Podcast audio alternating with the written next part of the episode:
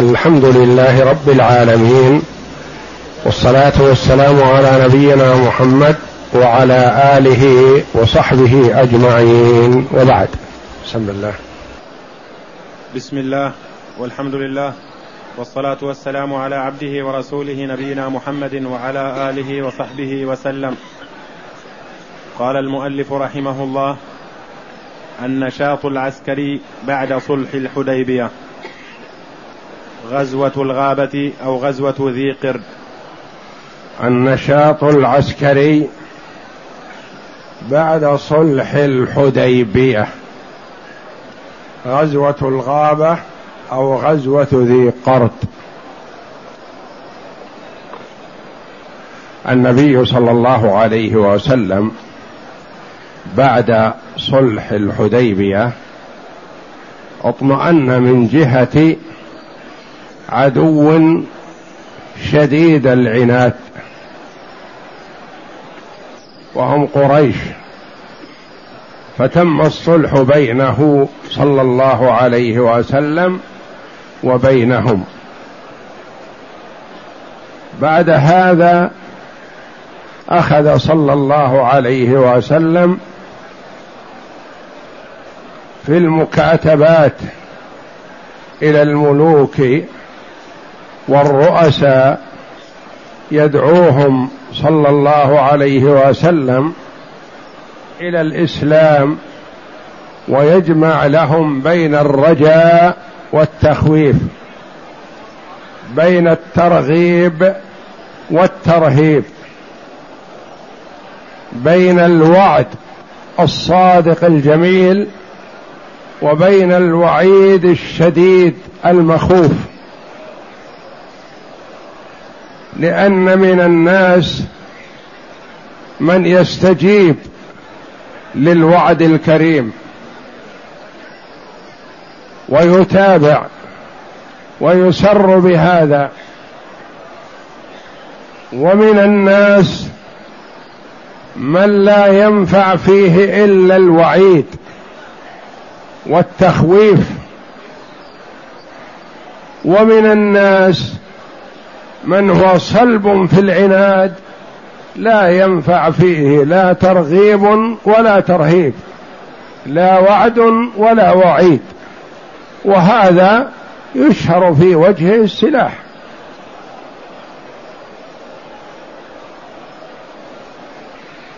ثم إنه صلى الله عليه وسلم التفت وتفرغ إلى من كان حول المدينة.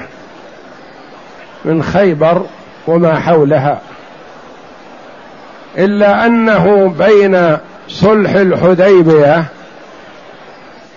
وبين خيبر حصل أن تعدى عيينة ابن حسن الفزاري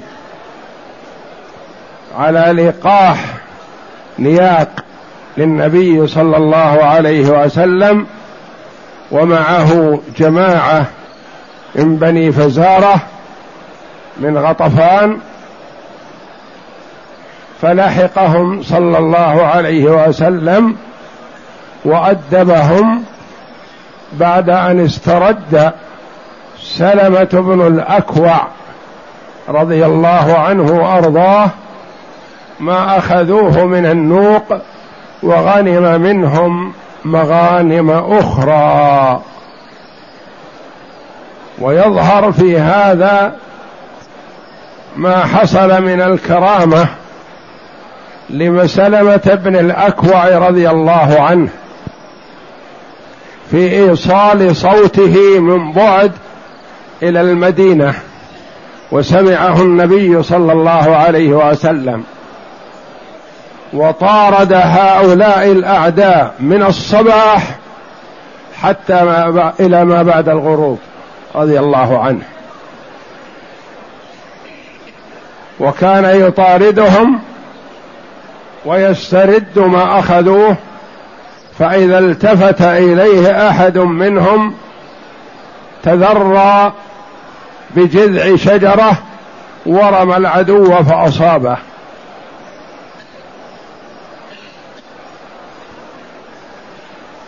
فهذه الغزوة بعد صلح الحديبية وقبل خيبر بثلاثة أيام. يرويها المؤلف رحمه الله عن بطل القصة والغزوة وهو سلمة بن الأكوع رضي الله عنه وأرضاه. نعم. قال رحمه الله هذه الغزوة حركة مطاردة ضد فصيلة من بني فزارة قامت بعمل القرصنة في لقاء رسول الله صلى الله عليه وسلم. وهي أول مطاردة. يعني ما كان النبي صلى الله عليه وسلم خرج في الأصل لقتال وإنما لاسترداد ما سلبوه. نعم. وهي أول غزوة غزاها رسول الله صلى الله عليه وسلم بعد الحديبية. عرفنا فيما سبق أن الغزوة هي التي يخرج فيها النبي صلى الله عليه وسلم. والسرية هي التي يبعثها النبي صلى الله عليه وسلم ويؤمر عليها أحد الصحابة رضي الله عنهم.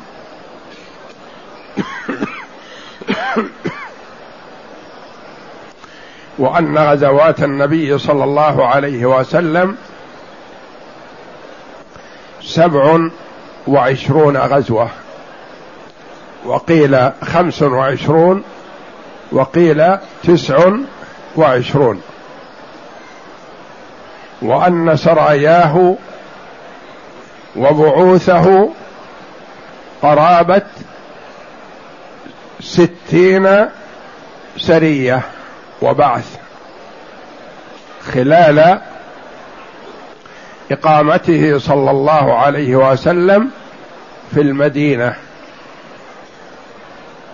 عشر سنوات هذه السرايا والبعوث وهذه غزواته صلى الله عليه وسلم. نعم. فهذه الغزوة بقيادة النبي صلى الله عليه وسلم. نعم. بعد الحديبية وقبل خيبر. وهي أول وهي أول غزوة غزاها رسول الله صلى الله عليه وسلم بعد الحديبية وقبل خيبر.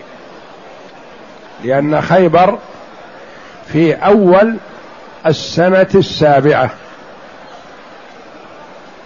والحديبية حصل الصلح في آخر السنة السادسة صلح الحديبية. نعم. ذكر البخاري في ترجمة باب أنها كانت قبل خيبر بثلاث وروى ذلك مسلم مسندا من حديث سلمة ذكر جمهور أصحاب السير على أنها قبل خيبر ولكن جاء في الصحيحين أنها بعد خيبر بعد أنها بعد الحديبية وقبل خيبر وأصحاب السير ذكروها قبل الحديبية والجمع بينهما ممكن. ممكن أن فيه غزوات جهة فزارة وجهة غطفان كانت قبل الحديبية ولكن هذه الغزوة التي كان الموقف المشرف فيها لسلمة بن الأكوع رضي الله عنه كانت بعد الحديبية وقبل خيبر بثلاث يعني بثلاثة أيام. لما رجع النبي صلى الله عليه وسلم من هذه الغزوة أقام بالمدينة ثلاثة أيام ثم توجه إلى خيبر عليه الصلاة والسلام. نعم. وروى ذلك مسلم مسندا من حديث سلمة بن الأكوع. وذكر يعني رواه البخاري ومسلم برواية عن سلمة ابن الأكوع عن بطل القصة رضي الله عنه. نعم. وذكر الجمهور من أهل المغازي أنها كانت قبل الحديبية وما في الصحيح أصح مما ذكره أهل المغازي.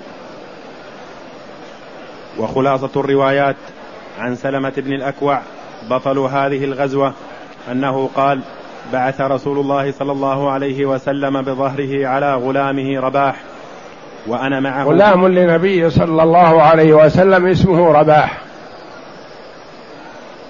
واللقاح الإبل المعدة للحلب التي تحلب هذه اللقاح. نعم.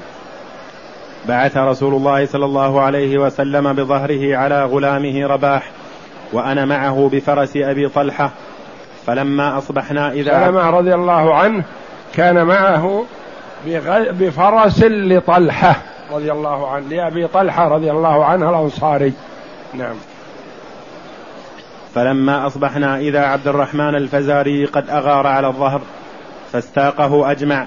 يقول إنه رضي الله عنه خرج قبل أذان الأولى يعني قبل أذان الفجر. خرج من المدينة. نعم. وقتل راعيه فقلت يا رباح خذ هذا الفرس فأبلغه طلحة وأخبر رسول الله صلى الله عليه وسلم. عبد الرحمن الفزاري قيل هو ابن عيينة بن حصن الفزاري من غطفان. نعم. قلت يا رباح خذ هذا الفرس الفرس فأبلغه طلحة وأخبر رسول الله صلى الله عليه وسلم ثم قمت قتل راعيه يقال أنه هو ابن لأبي الدرداء رضي الله عنه. ثم قتلوا الراعي وسلبوا وأخذوا أسروا المرأة أخذوها. نعم. ثم قمت على أكمة واستقبلت المدينة فناديت ثلاثا يا صباحا. ثم خرجت. رضي الله عنه فقمت على أكمة. لما علم بهذا الخبر يقول صعدت على أكمة. الأكمة هي دون الجبل ومرتفعة عن الأرض. فناديت بأعلى صوتي وصباحا. استغاثة. فوصل صوته إلى النبي صلى الله عليه وسلم. يقول أهل السيرة رحمة الله عليهم يحتمل أن صوته عالي وصل إلى المدينة. ويحتمل أنها كرامة من الله جل وعلا. أوصل صوته إلى أهل المدينة وهو في البر بعيد بعيد عن المدينة. لكن أوصل الله جل وعلا صوته إلى النبي صلى الله عليه وسلم والصحابة فسمعه كما جاء في بعض الروايات ما بين لابتيها. يعني كل أهل المدينة سمعوا صوت سلمة رضي الله عنه. نعم. ثم خرجت في آثار القوم أرميهم بعد أن رد الفرس كانت الفرس معه وردها لترد إلى صاحبها إلى أبي طلحة. وتبعهم رضي الله عنه على الأقدام. نعم. واستقبلت المدينة. واستقبلت المدينة فناديت ثلاثا يا صباحا. هذه كلمة جرت عليها العرب أنها تقولها عند الاستغاثة وعند الاستنجاد. يعني يأتي ويصرخ ويقول وصباحا يعني العدو. يحذر من العدو بأنه سلب أو أخذ أو أغار أو سيغير على الناس لأجل أن يخرجوا. ثم ثم خرجت في آثار القوم أرميهم بالنبل وأرتجز وأقول أنا ابن الأكوع واليوم يوم الرضع يقول ثم خرجت في آثارهم على الأقدام رضي الله عنه. في آثار القوم أرميهم بالنبل. ما معه إلا نبل يعني قوس يرمي به ومن رماه سقط. وأرتجز. فيه دلالة يقول ابن حجر رحمه الله على أنه للإنسان أن يذكر اسمه ويفتخر إذا كان معروف بالشجاعة من أجل أن يخيف الأعداء. يقول لأني لست بسهل أنا فلان ابن فلان. وكما سيأتينا أنه أصابهم وأخذ ما معهم وهو واحد رضي الله عنه وهم جمع. لكن الله جل وعلا سدده وهو ما خرج لقتال رضي الله عنه وإنما خرج للصيد. ما معه إلا النبل خارج للصيد. خرج قبل أذان الفجر لأجل الصيد. فلما علم أن راعي النبي صلى الله عليه وسلم قتل وأنها سيقة النعم اللقاح وكانت عشرين أو في حدود العشرين فسارع رضي الله عنه في النجدة وفكها من العدو ولم ينتظر المدد يأتيه من المدينة رضي الله عنه وهو واحد وهم مجموعة. يقول أنا ابن الأكوع. اليوم يوم الرضع أو اليوم يوم الرضع إيش معنى هذا؟ الرضع كناية عن اللئام. إذا قيل هؤلاء رضع يعني لئام وهذا واحد من الرضع لئيم وبخيل. كيف هذا؟ يقال أن أصل المثل اليوم يوم الرضع ان الرضع على اللئام أصله أن شخصا مشهور بالبخل والشح. إذا أراد أن يحلب ناقته ما كان يحلبها بيده حتى يسمع للحليب صوت فيأتيه الجيران يسألونه. وإنما كان يأتي إلى ناقته ويلقم ثديها في فيه ويرضع لأجل يخفي أثره عن الجيران. أو لأجل الا يأخذ الإناء من الحليب شيء. لأن الإناء إذا حلبت فيه يعلق فيه شيء. فيريده من ضرعها لفمه.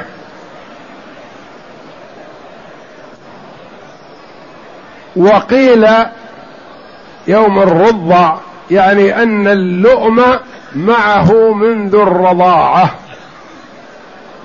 أن اللؤم مع هذا الرجل والبخل من من زمن الرضاعة رضعه من أمه يعني عريق فيه البخل. والمعنى اليوم يوم الرضع يعني اليوم يقضى على اللئام. يعني أنتم أيها الأعداء أنتم اللئام واليوم يومكم يعني يوم القضاء عليكم. يتوعدهم رضي الله عنه وهو واحد. يعني أريد أقضي عليكم. أنا ابن الأكوع. يفتخر بنفسه رضي الله عنه ويخيف الأعداء لأنه مشهور مشهور بالسرعة الجري مشهور بالإصابة أنه إذا رمى أصاب ومشهور بالكر والفر عمن وجه إليه شيء أنه يسلم منه كما قال للأربعة الذين أرادوا الفتك به قال أنتم لن تصيبوا مني شيئا. وأنا إن رميت عليكم أصبتكم كلكم. فانفكوني من شركم واذهبوا.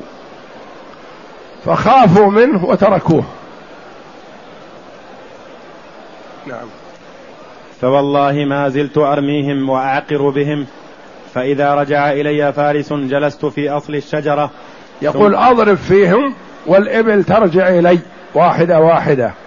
فإذا التفت إلي فارس منهم لزقت بأصل شجرة أنا أرميه وهو ما يستطيع يصل إلي. فإذا رجع إلي فارس جلست في أصل الشجرة ثم رميته فتعفرت به حتى إذا دخلوا في تضايق الجبل حتى إذا دخلوا في تضايق الجبل علوته فجعلت أرديهم بالحجارة. فما زلت كذلك أتبعهم حتى ما خلق الله تعالى من بعير من ظهر رسول الله صلى الله عليه وسلم إلا خلفته وراء ظهري. يعني يقول استنقذت اللقاح واحدة تلو الأخرى ما بقي معهم منها شيء. ولا خلص منهم ولا يريد ولم يكتفي بهذا بل يريد شيئا مما معهم رضي الله عنه. وخلوا بيني وبينه ثم ثم اتبعتهم أرميهم حتى ألقوا أكثر من ثلاثين بردة وثلاثين رمحا يستخفون ولا يطرحون شيئا إلا يرمون ما كان يثقل عليهم أنهم يسرعون هاربين عنه وإذا أثقل شيء من إبلهم رموه وهو رضي الله عنه إذا رموا شيء أخذه وجمعه ولحقهم حتى ألقوا؟ حتى ألقوا أكثر من ثلاثين بردة وثلاثين رمحا يستخفون ولا يطرحون شيئا إلا جعلت عليه آراما من الحجارة يعرفها رسول الله صلى الله عليه وسلم وأصحابه. يقول ما أتركه هكذا في البرية بل أجعل عليه علامة. إذا رموا شيء ما أحمله لأنه على الأقدام هو واحد. وإنما يجعله في مكان ويجعل عليه علامة.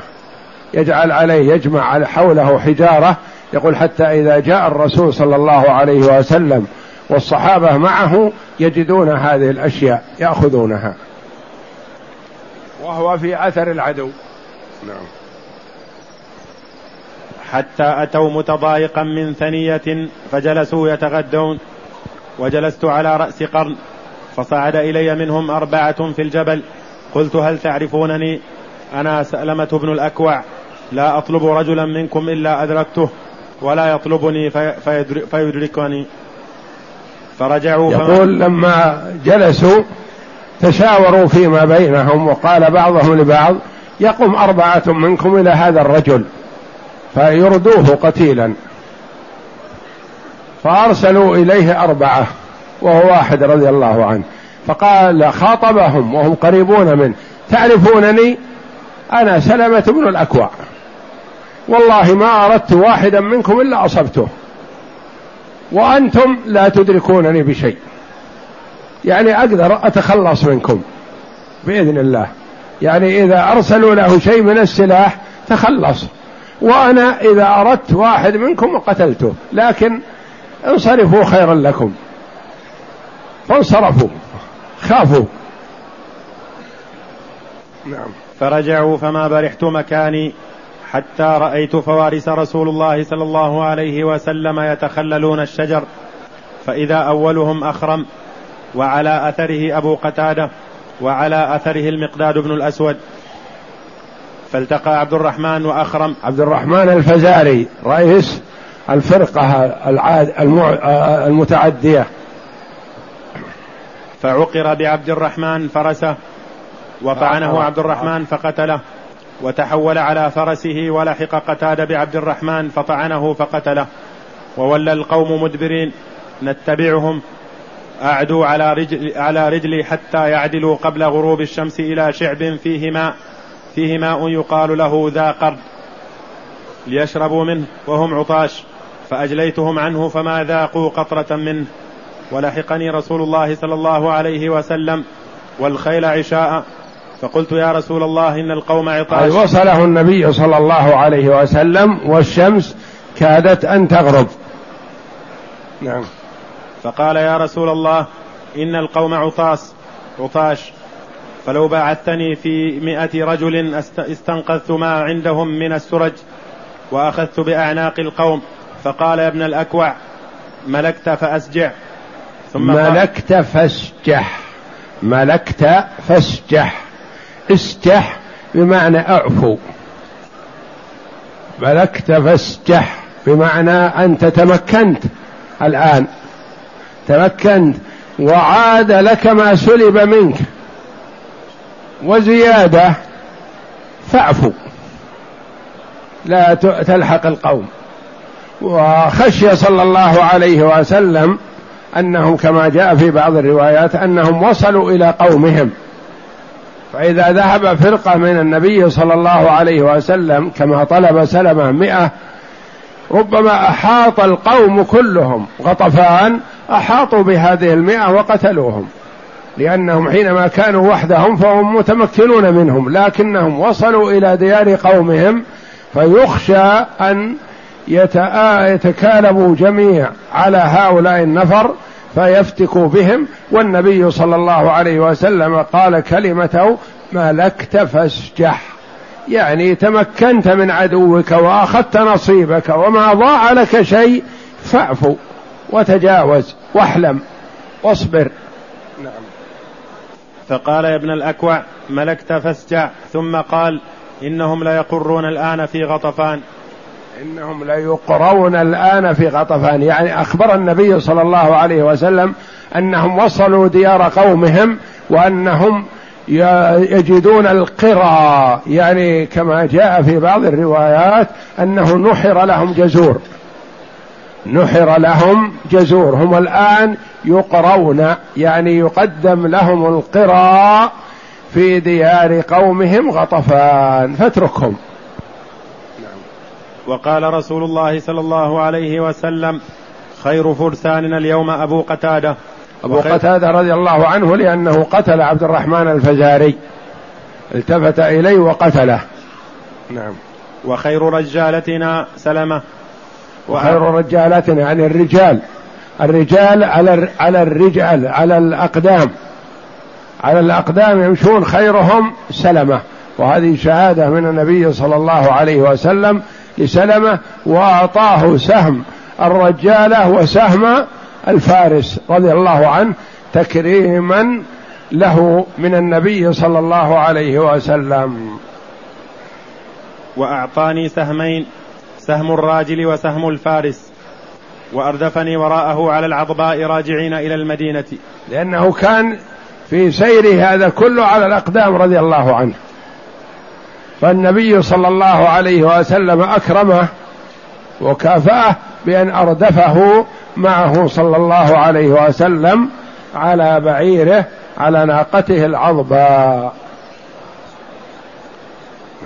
نعم. استعمل رسول الله صلى الله عليه وسلم على المدينة في هذه الغزوة ابن أم مكتوم وعقد اللواء للمقداد بن عمرو. عليه الصلاة والسلام.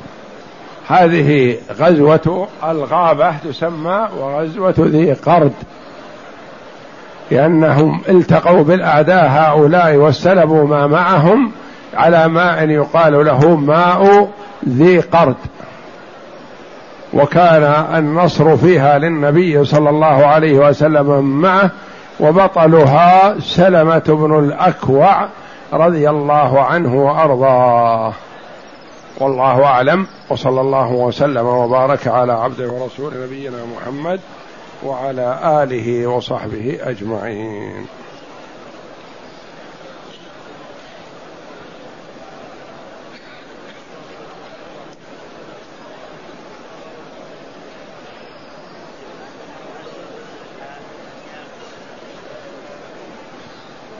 وصلت الرجال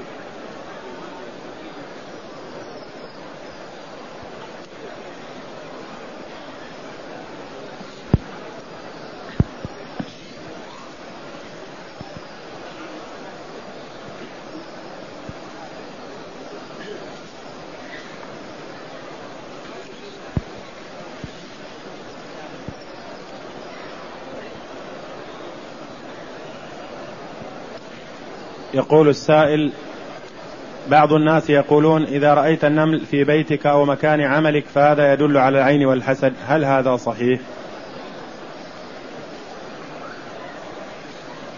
هذا نوع من الطيرة وهو محرم ولا يجوز يعني إذا وجد نعل في بيته أو في مكتبه أو في طريقه تشاءم وخاف والشؤم ممنوع منه ما يجوز والطيرة يقول النبي صلى الله عليه وسلم لا عدوى ولا طيرة لأن الطيرة ما تأتي بشيء.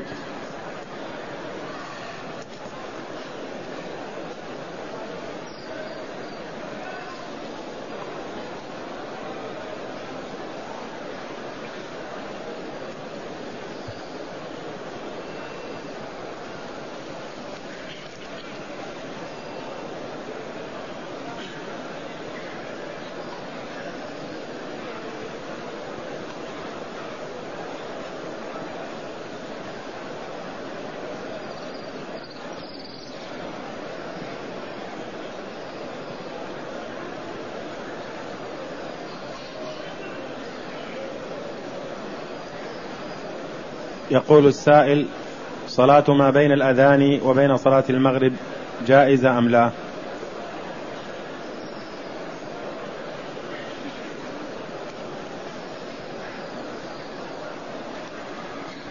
صلاة ما بين الأذان وبين صلاة المغرب جائزة أم لا؟ بل هي جائزة وليست براتبة وهي جائزة وداخله تحت عموم قوله صلى الله عليه وسلم بين كل أذانين صلاة بين كل أذانين صلاة بين كل أذانين صلاة لمن شاء. وكان الصحابة رضي الله عنهم يبتدرون السواري بعد أذان المغرب وقبل إقامة الصلاة والنبي صلى الله عليه وسلم يراهم. ولكن ليست براتبة وإنما هي جائزة وداخله في عموم قوله بين أذانين صلاة. والمراد بالأذانين الأذان والإقامة. يعني مثل بعد أذان المغرب بعد أذان العشاء اللي ما في راتبة قبلها بعد أذان العصر أما بعد أذان الفجر فراتبة الفجر. النبي صلى الله عليه وسلم حث عليها وقال خير فيها.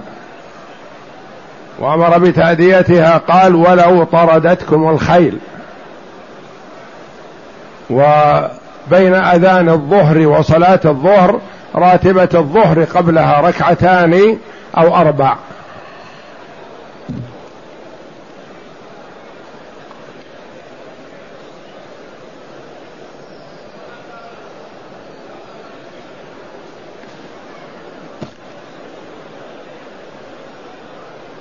يسأل عن حمل المصحف في صلاة النافلة. يجوز هذا إذا رغب الإنسان أن يطيل القراءة وهو لا يحفظ كثيرا فيأخذ معه المصحف ويقرأ. وقد جاء أن عائشة رضي الله عنها اتخذت إماما يصلي بها التراويح وكان يحمل معه المصحف. فلا بأس في النافلة بأخذ المصحف لأجل أن يطيل القراءة.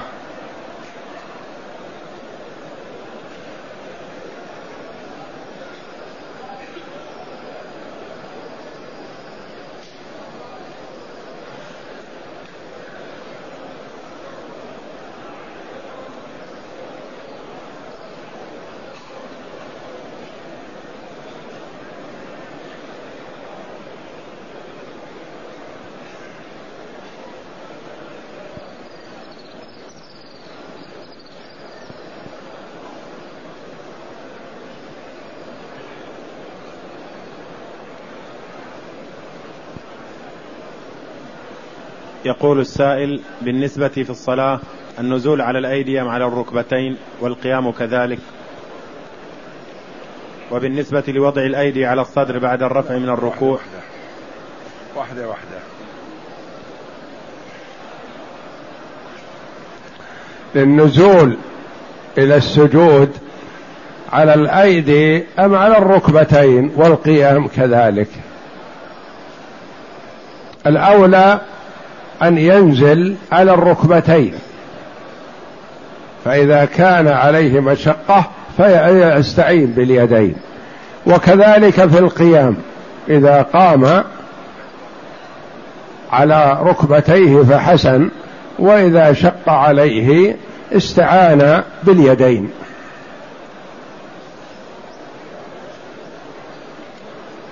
يقول وبالنسبة لوضع الأيدي على الصدر بعد الرفع من الركوع.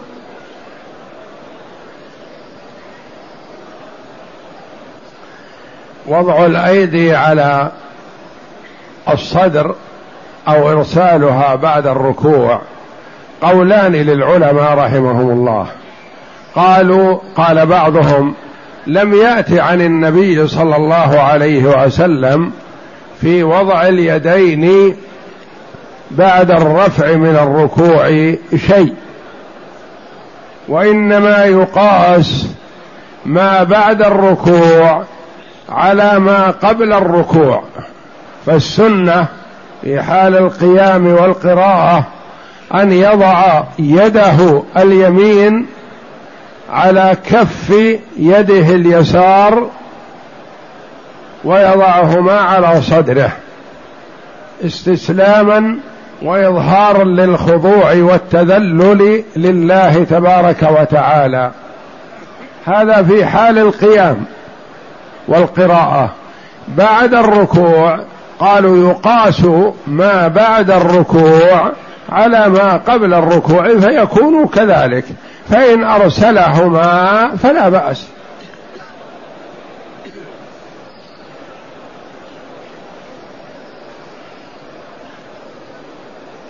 ويقول كيفية الإشارة في التشهد.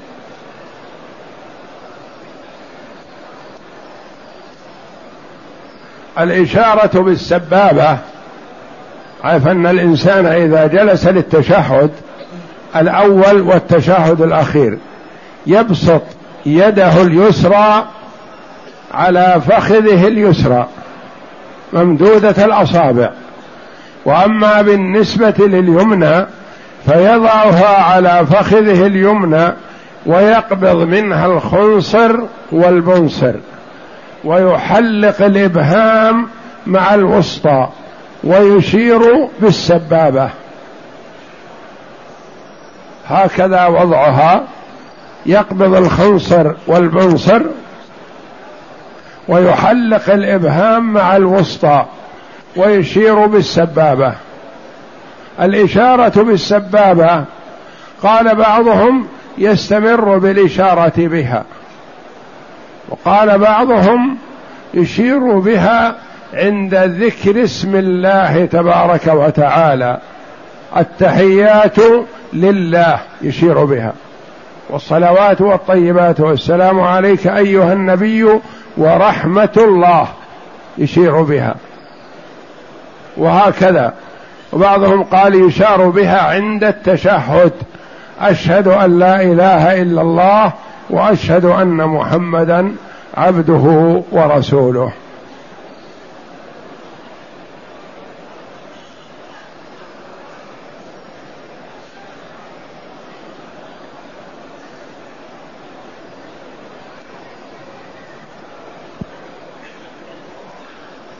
يقول السائل رجل وجد ألف ريال في منى على الطريق هل يتصدق بها ويكون الأجر لصاحب المال أم يضعها في بناء المساجد؟ الأولى للإنسان أن لا يأخذ اللقطة إلا إذا وثق من نفسه القدرة على تعريفها. سواء كانت في مكة أو لم تكن في مكة. لأنه لا بد من التعريف. ولا يجوز للإنسان أن يأخذها ولا يعرفها. فإذا كنت تستطيع أن تعرفها فخذها. ما تستطيع اتركها في مكانها. لو أن الناس كلهم تركوها أتى صاحبها إليها ووجدها. فأخذها تضييع على صاحبها وخاصة لمن لم يعرفها. ثم الخلاف بين العلماء رحمهم الله في لقطة الحرم. هل تملك بعد التعريف الكامل أو لا؟ قولان للعلماء رحمهم الله. أما لقطة غير الحرم فتملك بعد التعريف الكامل. يعني بعد ما يعرفها التعريف الكامل لمدة سنة. ومن يستطيع أن يعرف مدة سنة.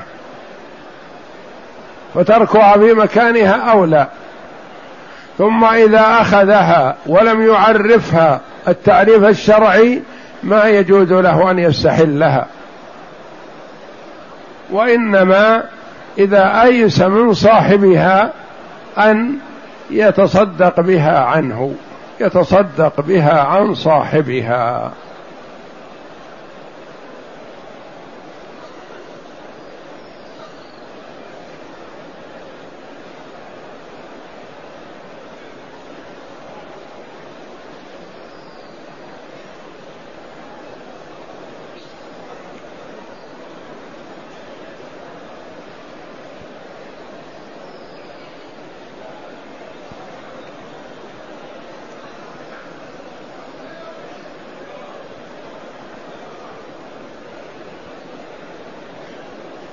يقول السائل حججت هذا العام وفي ليلة الثالث عشر من ذي الحجة لم أرمي الجمار ولم أستعجل ولم أبت بمنى فماذا علي فعله الآن؟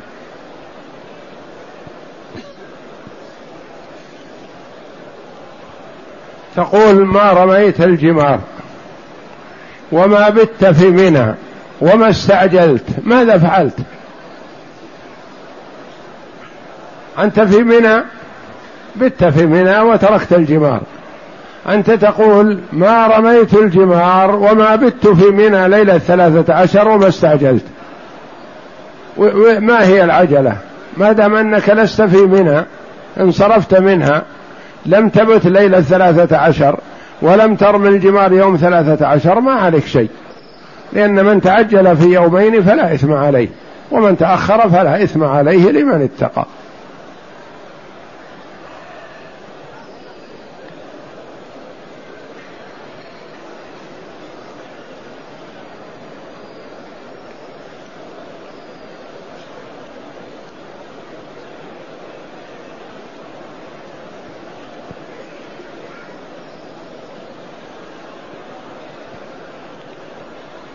يقول رجل حج ولم يبت في منى أيام التشريق عامدا وعالما بالحكم فماذا يلزم؟ هل يلزمه هدي واحد؟ إذا ترك المبيت بمنى متعمدا فعليه هدي لأنه ترك واجب من واجبات الحج. إذا ترك واجبا فعليه هدي.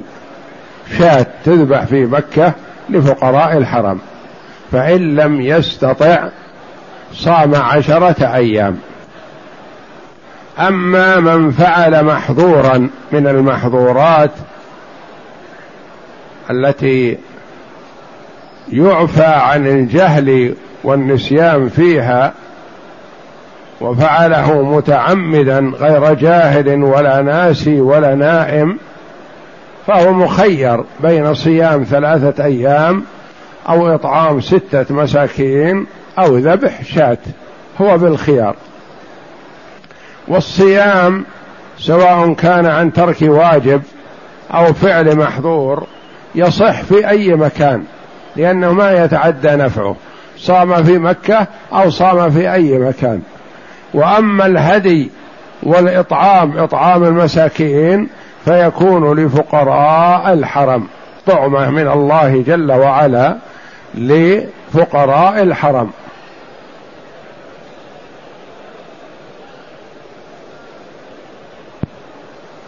يقول حلف بالطلاق إلى آخر قوله والطلاق لابد فيه من مراجعة المفتي أو القاضي ليسمع من الطرفين.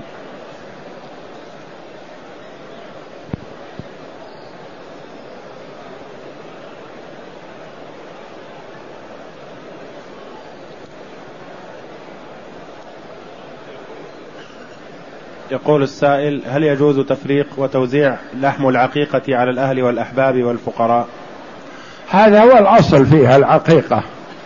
العقيقة والأضحية الأصل فيها أن يأكل منها صاحبها ويهدي على الأقارب والجيران ويتصدق. فالأفضل أن تكون أثلاثا. ثلث لأهل البيت وثلث هدية وثلث صدقة. هذا هو الأفضل.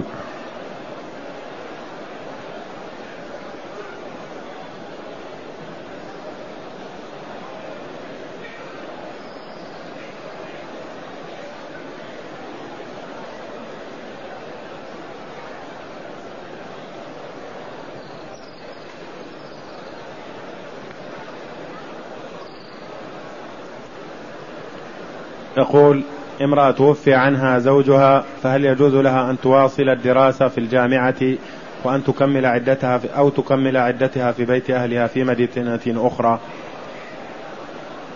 تعتد وتواصل الدراسة ما يمنع. لأن العدة شيء والحداد كذلك ومواصلة الدراسة أو العمل إذا لها مصلحة أو عليها ضرر بتركها لا محذور فيه والحمد لله. وإنما تكون تجتنب الزينة والحداد اجتناب الزينة. وتلزم البيت الذي أتاها فيه نعي زوجها ولا تخرج إلا لما لا بد منها لها منه. تخرج لما لا بد لها منه تخرج إليه ولا حرج.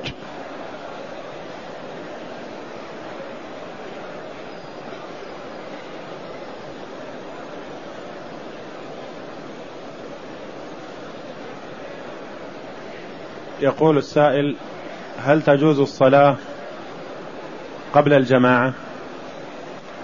إذا كان هناك مبرر الصلاة قبل الجماعة وإذا كان السؤال عن المرأة التي في البيت أو الرجل المعذور بترك الجمعة والجماعة مثلا يصلي قبل أن تقام الصلاة في المسجد فلا بأس عليه.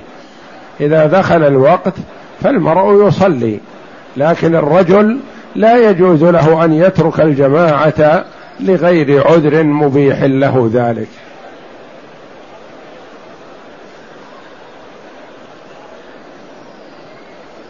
يقول السائل غطيت رأسي ليلة جمع من شدة البرد وأنا أعلم بأن المحرم لا يغطي رأسه فماذا عليه؟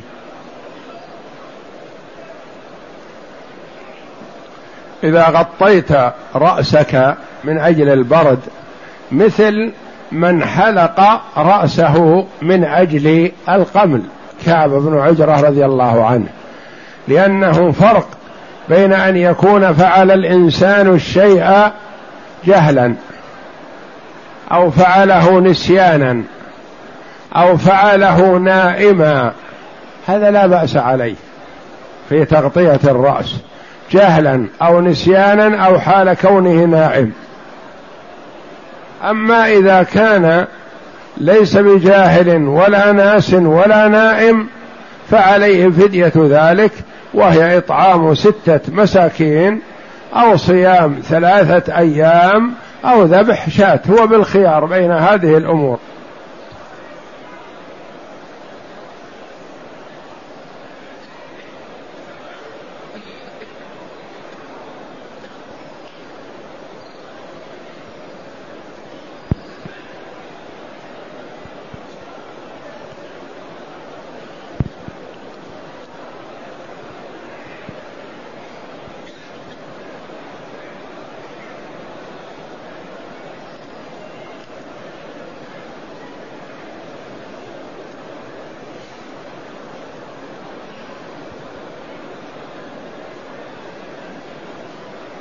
يقول السائل ما هي الحكمة إذا أراد الإنسان أن يعتمر أن يخرج إلى الحل وإذا أراد الحج أحرم من بيت من مكانه؟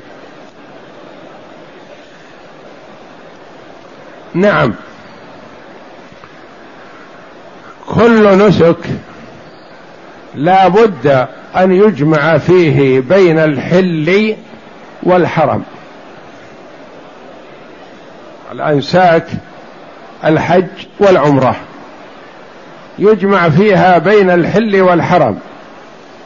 فالمكي إذا أراد الحج يحرم من مكة. ولا يحتاج أن يخرج لأنه سيخرج إلى منى ومن منى إلى عرفات أو يخرج إلى عرفات مباشرة. فهو جمع بين الحل والحرم. والمعتمر عمرته قضاؤها في مكة. فما يصح أن يعتمر يحرم من مكة ويقضيها في مكة وإنما يخرج للحل ليحرم من الحل كما أمر النبي صلى الله عليه وسلم عائشة وأخاها عبد الرحمن بن أبي بكر رضي الله عنهما أن يخرج بها إلى التنعيم والتنعيم من الحل. فخرج بها إلى التنعيم فأحرمت من الحل ودخلت مكة.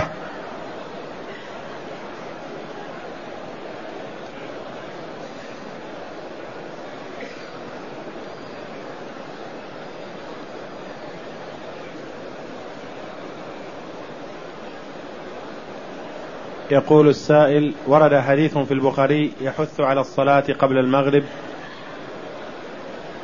صلوا قبل المغرب قال في الثالثة لمن شاء. نعم مثل ما تقدم أنها الصلاة صحيحة وأنها جائزة وأنها ليست من الرواتب لقوله صلى الله عليه وسلم في الثالثة لمن شاء. مثل حديث بين كل أذانين صلاة بين كل أذانين صلاة بين كل أذانين صلاة لمن شاء. قال في الثالثة لمن شاء. هذا يصرفها والله أعلم عن كونها راتبة.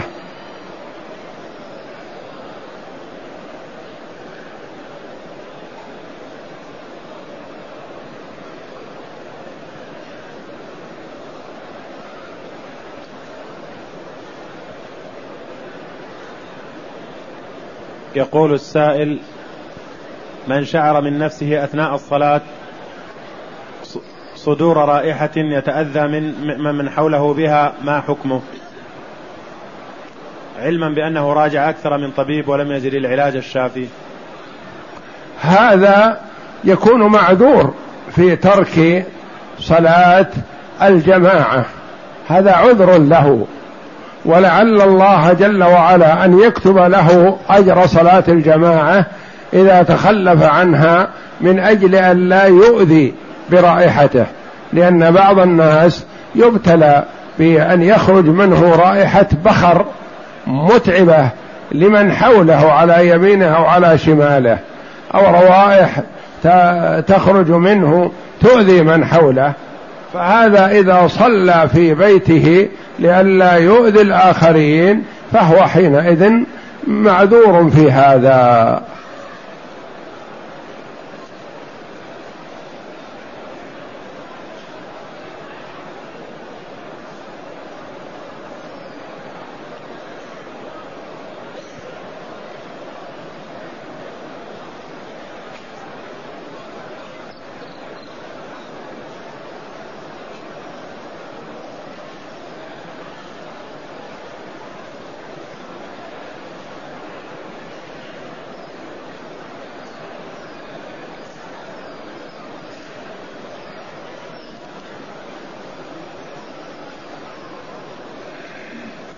يقول السائل هل المعاصي تبطل الأعمال وتمحق الرزق؟ الرزق وتؤدي إلى غضب الرب وتسوير الوجه.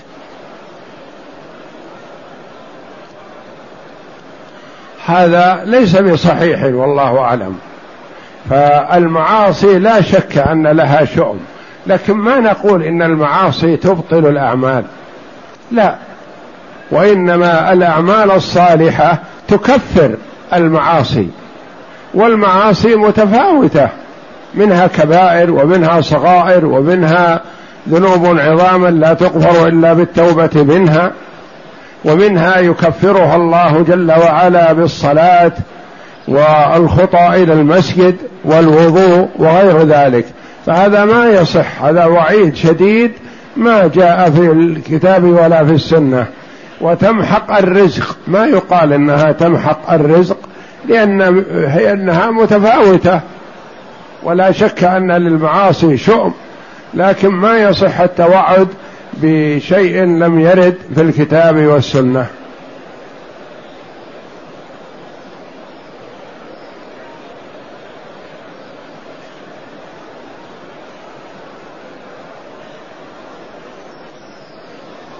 يقول السائل كبر الإمام فقمت للصلاة فكبرت وبدأت بقراءة الفاتحة والإمام راكع وأنا ركعت مع الإمام ولم ولم أختم القراءة هل صلاتي صحيحة؟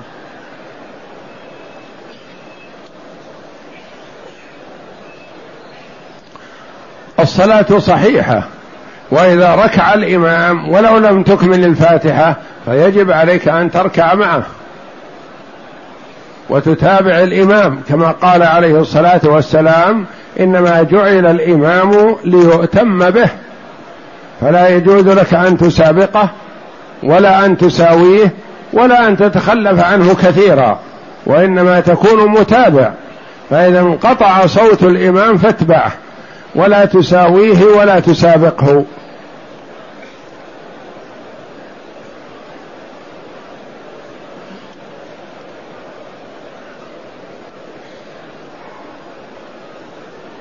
يقول السائل جاء بعمرة من التنعيم بعد الحج مباشرة وذلك بطلب من زوج المرأة التي حجت عنها حججت عنها فهل يصح فعلي هذا؟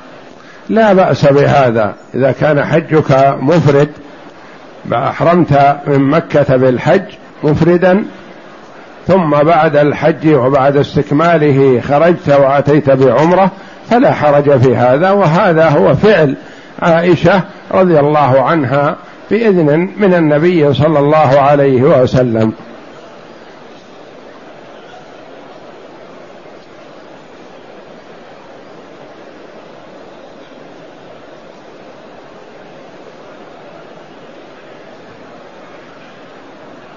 يقول جئت محرم من ذي الحليفة ولم يتيسر لي الدخول إلا بلبس الملابس العادية ثم دخلت واستعدت ملابس الإحرام. لبسك الملابس العادية ما دام ليس جهلا ولا نسيانا وإنما تعمدا عليك فدية ذلك. كما تقدم إطعام ستة مساكين أو صيام ثلاثة أيام أو ذبح شاة. أنت بالخيار.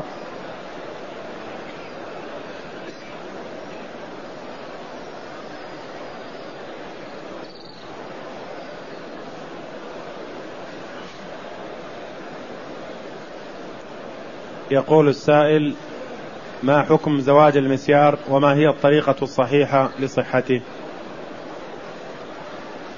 زواج المسيار يعني يتفق الزوج مع زوجته هذه عند الخطبة بأنه لا يقسم لها أو لا يقوم بنفقتها أو شيء يشترطه عليها فتوافق على ذلك وهذا من حقها.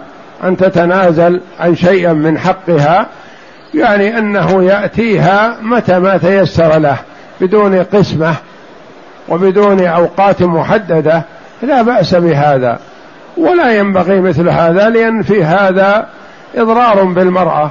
ربما تكون محتاجة أو مضطرة إلى الزواج فترضى بهذا مع أن عليها فيه غضاضة ويحسن للإنسان أن يتزوج ويقسم ويظهر زواجه ولا يخفيه. فالنبي صلى الله عليه وسلم كان يقسم بين تسع نسوة عليه الصلاة والسلام.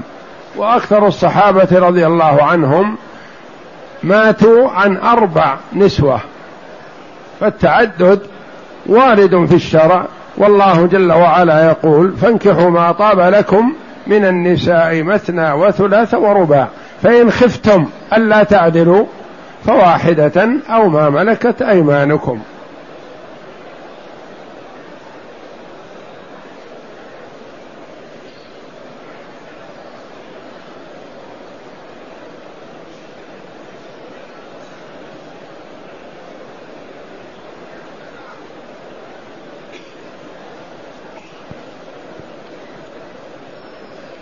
يقول السائل أنا حججت ولله الحمد وإلى الآن لم أطف طواف الوداع مع العلم, مع العلم أني مسافر الأسبوع القادم فمتى يكون الطواف علي؟ مع أني ذهبت زيارة إلى جدة بعد الحج.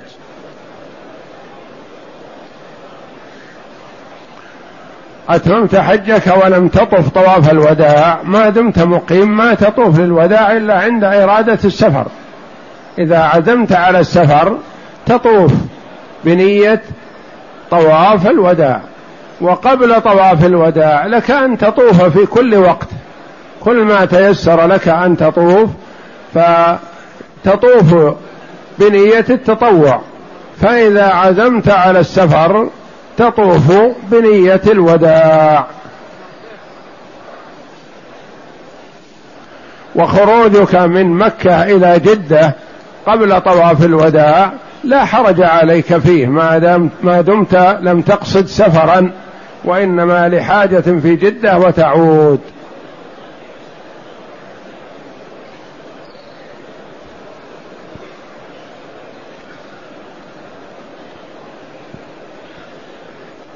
يقول السائل هل يجوز لي أن أصلي قصرا وجمعا جمع تقديم وأنا لم أشرع في السفر بعد؟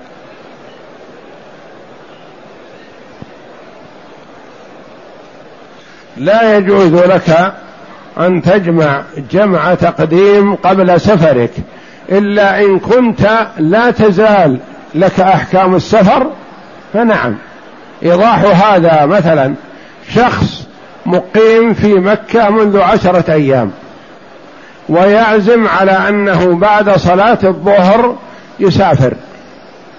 هذا لا يجوز له أن يجمع العصر مع الظهر جمع تقديم لأنه إلى الآن ما باشر السفر وليس له أحكام السفر. آخر جاء يوم الخميس إلى مكة ويريد أن يسافر بعد صلاة الظهر من يوم السبت. لا حرج عليه يصلي الظهر ويجمع معها العصر ويخرج.